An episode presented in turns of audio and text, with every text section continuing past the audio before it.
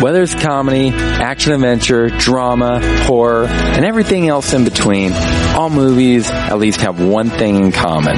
They all share a message with you. This is Movie Night Apologetics, where I, movie apologist Clark, review and examine movies and their messages from a Christian perspective. Well, what is up, movie lovers? Welcome back to the Movie Night Apologetics podcast. We're going to have an interesting episode for you today because we're going to be talking about the National Treasure movie, the great, famous, the most be- the best actor in the whole wide Hollywood industry, Nicolas Cage, my friends, in this riveting, exciting, action-packed adventure movie. And there's a few things that I want to talk about that I want to bring up. And this movie is actually brought to you by one of my buddies from work. His name is Luke and he is a huge Nicolas Cage fan. And he said, Hey, I would love for you to do the movie on National Treasure. And I thought, okay, I've seen the movie before. I watched it again for this episode and I thought, all right, let's do this. Let's get into it. So if you don't know what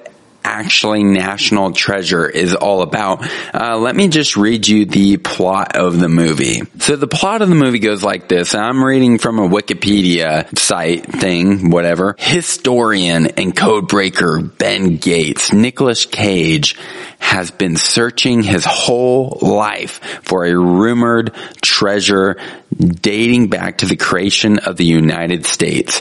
Joining an expedition led by fellow treasure hunter Ian Howe, Sean Bean, or Sean Ben, I don't know how you pronounce it. Gates finds an ice-locked colonial ship in the Arctic Circle that contains a clue linking the treasure to the Declaration of Independence. But when Howe betrays him, Gates has to race to get the document ahead of his so-called colleague. Now, I gotta tell you what, this movie, I loved it. I absolutely enjoyed it. I think it was a really good movie. I mean, sure, it's Nicolas Cage. Like, honestly, he's not the greatest actor in the world. I was just joking before, but some people think he does, like my friend Luke here that suggested the movie, but it, it was a good movie. It had a good flow to it. It kept a nice pace and I loved it, but there were a few ridiculous parts. Like honestly, let's just start with the first scene. Well, maybe not the first scene, but the, when they were going to the Antarctic and they find the ship. Well, the ship has never been found. How in the world did they just pull up like a few miles from outside of this town and they find the ship, they go down underneath within, I don't know, a few hours, they get down there, they find, you know, a bunch of barrels, nothing, and then Nicolas Cage like, hmm, this guy that uh, is holding this barrel, uh, why is he protecting this? And then he breaks open the barrel. There's this pipe in there, and then he's like, "Wow, it's so cool. There must be this must be a clue." And then he like breaks the pipe apart, and uh, I was I was like, "How how do you know to break the pipe apart for one?" Two, I, like when he pricked his finger with the knife and put his blood on the script. I mean, when he rolled it out, it was like the start of it to the finish of it perfectly. How did he know the beginning from the end? Like, if that were me, I would have probably started like at the middle and it would have been like backwards or something. But anyways, that's, that's besides the point. And then the whole thing of them just taking a couple days to figure out how to steal the Declaration of Independence. Honestly, how do you know about all the security stuff? I mean, would they really like tell you that? I, I, I don't know. It just seems a little bit far-fetched. And when they found the freaking glasses, they went up on this roof. They're like, okay, this shadow uh, from is it's casting a shadow from with the sun, whatever you know how that works. You know, the sun it presents shadow of the object it's casting upon, whatever, and it's casting right onto the brick that they need. But it's like when they put that in, was it the exact day that they found it?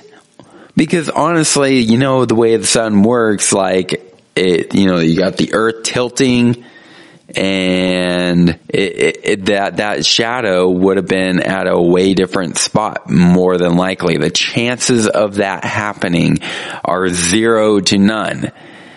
But somehow uh, they they just landed on the most perfect day. And anyway, so those are my only few complaints about the movie. I mean, there's other things that I could say, but to keep it short, you know, that's what we're going to do. But thank you, Luke, for recommending to me National Treasure. And honestly, stick to your convictions of Nicolas Cage being the best actor because I personally love 600 pound life, biggest loser, thousand pound sisters, and I think they're great shows. They're some of my favorite shows. I love Survivor. Like, stick to your convictions on those because, you know, if you like, if your dirty pleasure, your dirty little secret, whatever, your guilty pleasure, that's what I meant to say, is you're a big Nicolas Cage fan and you really think he's the best actor, well then, more power to you, I guess. But anyways, what I want to get to the, the uh, crux of this movie and because what I like to do is I like to watch movies and examine them from a Christian perspective. And there were two scenes so to speak. I mean, we could talk about more, but there were two scenes that I really want to talk about that I uh, want to go over. And the two scenes are the guy falling to his death, uh, the bald dude, falling to his death when they were in that uh, ruckety, rusted staircase going down right before they found the treasure. And then the other scene is with when Ben was with the cop and the cop was like, well, you got two doors here. And then I actually I also want to just briefly talk about the motivation between Ian and Ben Gates um, the motivation of them finding the treasure. So those are the kind of like the three things I briefly want to cover.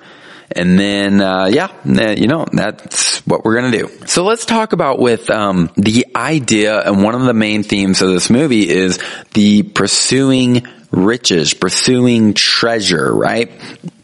So the one scene that I want to go over was again the bald dude falling to his death when stepping on a rotten piece of wood. Now I'm in the process of memorizing one of the things that I do while I work at SEL and I haven't been always been good about it, but I like to memorize a verse a day and really um, just memorize books of scripture. And so right now I'm in the process of memorizing James and wanting to just soak God's word and internalize it in, in my, in, you know, in my spirit, in my soul, because I, I want to be, uh, I want to think like God thinks. I want to, because, you know, if we get to the renewing of the mind, then we can outwardly, per, eh, we can outwardly worship and serve Him as best as we can. So, I'm memorizing James, and as I was watching this movie, I kind of uh, had James 111 come to my mind, which says, the sun rises with scorching heat and withers the grass. Its flower falls and its beauty perishes. So also will the rich man fade away in the midst of his pursuits. And remember, you had Ian and he had a few other of his minions, so to speak, and they were pursuing the treasure. And as they were pursuing it, this guy, he, he just steps on a rotten piece of a staircase and he falls to his death so also will the rich man fade away in the midst of his pursuit. Now you can say that he probably wasn't rich because he is trying to kill somebody in the pursuit of finding this treasure. Okay, I get that. But again, as he was pursuing riches, he faded away in the midst of his pursuit. And that's kind of like all of us, really. Um, you know, we kind of live in this Americanized culture, this Western culture that was like, okay, we need to obtain, we need to get, we need to have, we need to acquire, we need to retire. Yeah, that's a rhyme. I just made it up and we just want, want, want, want, give me, give me, give me, give me. I want all the money in the world. But at the end of the day, again, 10 out of 10 people die. You know, there was this meme that I, I really loved. I really appreciated it because it was this, it was this guy. It, it, it was a cartoon, but it was this guy, he was chasing money in like, in the wind and he was chasing it. He, and in each little thing, each little scene, he was collecting more and more and more. And then at the end of it, he has all this money in his, in his arms and it's like, wow, he made it. And then he's at this cliff and it says death. And there's another Bible verse that I honestly remembered as I was doing, as I was thinking through this, and it is in Mark 836, 836, and it says, what does it profit a man to gain the whole world? This is Jesus' words, and yet forfeit his soul. Now, just imagine and picture with me for a moment. You have the world you own all the property. You own all the businesses. You own all the money. You have all the power, prestige, fame, everything that is, that you see in this life. Everything is yours. And what Jesus is saying is he's saying, what does it profit a man to gain the whole world and yet forfeit his soul? And basically the rhetorical question is, or maybe a rhetorical question is some people is nothing. Like you don't profit anything. Like your soul is so valuable. I mean, like honestly, I um there's a famous evangelist by the name of Ray Comfort that I've listened to. And one of the things that he asks people when he evangelizes to them and he, he says, you know, would you sell your eye for a million dollars? You know, would you or would you sell both your eyes for a million dollars? And I most of the time, 99% of the time people say no. And it's like, why is that? It's because eyes are precious. They're the, like one of the most precious things. Like, you know, if I had to only keep one uh, sense, I would keep my eyes. My eyes are so valuable. It helps me to see and interact and move. And, you know, who cares about taste? You know, if I didn't have taste, well, guess what? I would probably lose weight. Um, I would get more fit. I to eat as bad because, hey, everything tastes the same. So why eat a cupcake, you know? you know, hearing. So it's like, well, why, why hear? All right. So don't really touch. It's like, well, I mean, that one's kind of important, but I don't think as important as the eye. So basically what I'm getting at is the eye are, the eyes are the very window to your soul. And why would you give up something so precious for something so little? So anyways, what does it profit a man to gain the whole world and yet forfeit his soul? Would you do that? Would you want all the world and then yet stand before a holy God and be separated from him from eternity, for eternity? So it's just something to think about because I think a lot of the times when we pursue riches, we, I mean, the Bible is very clear. It's like you cannot have two masters. I will, either you will serve the one and hate the other and you cannot serve both God and money, it says. And I just want to be clear on this is that money is not evil in and of itself. Hey, go make money. Money is a good, valuable resource that you could use for the benefits of God's kingdom. It's the love of money that is condemned in scripture. It says the love of money is the root of all kinds of evil. So remember, money's not evil in and of itself, just like bricks aren't evil, but you can use bricks to do destructive things. You can, you know, throw a brick at a glass window at, at, a bank or something, right? Or you can build it to make a house for somebody. Same with money. You can use money for God's kingdom or you can use it for selfish gain. So I don't want you to listen to this and think, oh, he thinks money's evil. No, no, no. I, I think money is a good, valuable resource, but the love of money is the root of all kinds of evil. So we need to keep that in mind. And one of the things that, um, one of the other things I really love to do is I, you know, I've been on the podcast before on the whale and I told you guys that I sing to my kids at night and I sing them good old fashioned hymns because, hey, that's, you know, that's the real music. No, I'm, I'm, I'm joking on that, but you know, there is some value to the hymns and the hymn that I just memorized last month for the kids is Be Thou My Vision. And here's a verse that I wanted to read to you, or maybe sing to you. Maybe I'll sing to you. Sorry, Luke. Sorry if you're going to hear this and uh, hear my horrible singing voice. But so there's this verse in the Be Thou My Vision that I think really pertains to this, and it says, "Riches I heed not, nor vain empty praise." Thou my inheritance now and always.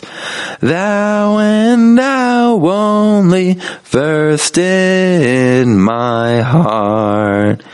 High King of heaven, my treasure thou art.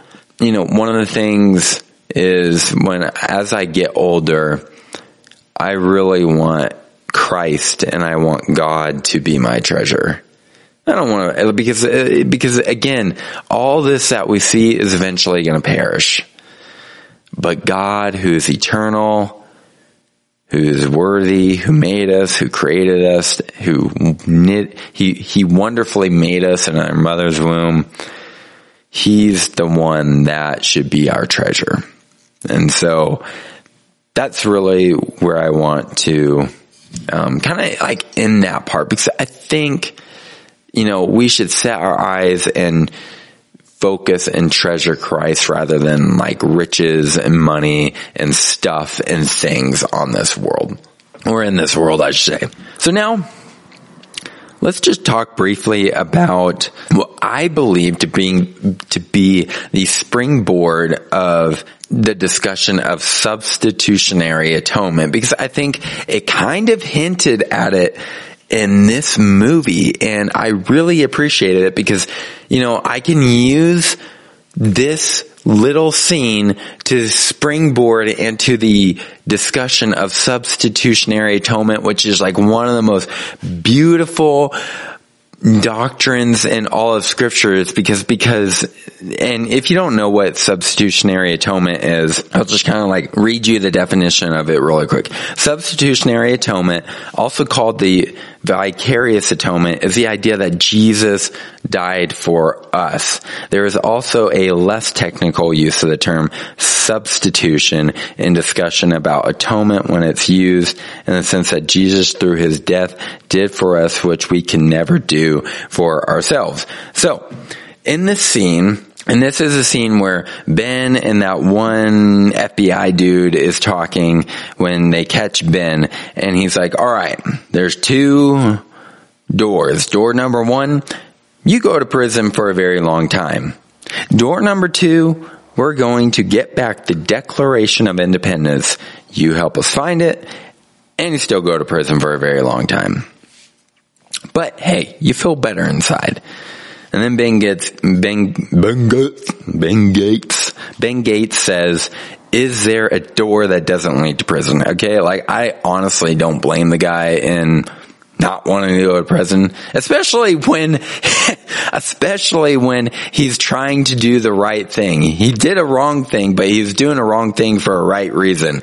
So, I mean, I don't blame the dude. But then uh, Sadusky, the FBI, he starts laughing and says, someone's got to go to prison, Ben. And why I want to springboard in uh, the substitutionary atonement is because it, I mean, really, a crime has been committed, somebody has to pay the penalty for that crime. Whether it was done, you know, whether that crime was done out of um, a right heart, it, I mean, Ben still broke the law, right? I mean, he still stole the Declaration of Independence and somebody has to pay. And so that's the beautiful thing about the cross is that the cross is kind of like this, alright? I mean, again, Jesus didn't come and break laws. He came and fulfilled laws, scripture says. But let's look at it from this point of view. Wouldn't it have been just amazing if Ben, okay, so he's at the end and the guy's like, okay, somebody's got to go to prison. And Ben's like, man, I don't want to go, but you know, I love Ian so much, even though he tried to kill me even though like try to blow me up at a ship and try to shoot at me and kill me and backstab me and leave me underground to die while he went to search for the treasure where he thought it was, even though he did all that, I am going to say, take me to prison because I love Ian so much and I want to pay the price that he deserves. And in the same way, that is what Jesus did for us on the cross. We were the ones that disobeyed Jesus. We were the ones that sinned, we rebelled, all the way from garden, all the way till the end of human, humanity will, we have been the people that rebelled against Jesus. And Jesus could have easily said, you know what? Hey, um, yeah, no, you guys are hosed. Like, you do deserve my wrath. You deserve to be separated from me for eternity. But yet, he said, no. I am going to take their place. I am going to pay the penalty for their sins. I'm going to atone for their sins. I'm going to live the life that they could not live. And I'm going to die the death that they deserve so that if they place their faith in me, they will be saved because I have lived the life that they cannot live and I rose from the dead, the death, burial, and resurrection of Jesus. That's what we place our hope in for the atoning work for our sins. That's what we trust in as Christians. So, and uh, so this was just a really good springboard to say like, you know, that like in our justice system, yeah, I mean, it's kind of like, okay, this is what Jesus did. You're in court, say you've broken a law, and you're standing before a judge, and you're just like, okay, listen, um, I mean, you robbed 20 banks, uh, you, you know, you broke other laws, you owe about $20 billion. I, I, don't know. I mean, I'm just making up a number. A, a number that nobody, unless you're Jeff Bezos or somebody, could ever, you know, ever pay off. And so the judge is like, okay, that, that's what you owe to get out of prison. And here walks in the judge's son and he says, hey judge, and you know, this is the son that, um, maybe you stole from, right? And the, the judge's son says, hey, I will pay their fine for them. And then guess what? The judge can legally dismiss your case and you could be let go. That's the beauty of the cross. That is the beauty of of it. That's why I'm a Christian because there's no other religion that's going to offer that. Like my sins are atoned for on the cross because of what Jesus did, because he paid the fine. And that is offered to you if you play, if you repent and place your faith in Him, if you trust in that. So anyways, I think that was just a beautiful scene to just springboard into substitutionary atonement. Now, I want to talk just briefly before we cut out here is the motivation between the two guys because I think honestly, it was really kind of cool to see um, the the contrast between the two. So you had Ian, who the one guy who's like, I just want the treasure all myself, whatever the cost, I'm to kill my buddy that I've been working with, whatever the cost, I'm going to get that treasure. And then you had Ben who actually did get the treasure and instead of keeping half for himself, which he rightfully could have done, instead he wants the world and museums to have it so that other people can enjoy it. And so in the same way as like, you know, if you come to Jesus and, you know, I just talked about substitutionary atonement and you're thinking, oh, sweet. Okay. I get my sins atoned. Okay. Boom. Why are you coming to him? Is it just to get out of hell free card? Because I know that, I mean, honestly, that is a big, um, incentive to do. Like, I don't want to go to hell. I don't want to be internally separated from God. And so like, uh, you know, I'm not going to sit here and say like that's not a good motivation. It is to some extent. But, but why do you want the king of the universe? Why do you want to repent and follow him and trust him as your Lord and Savior? Why do you want him? Why do you want him to be the king of your life?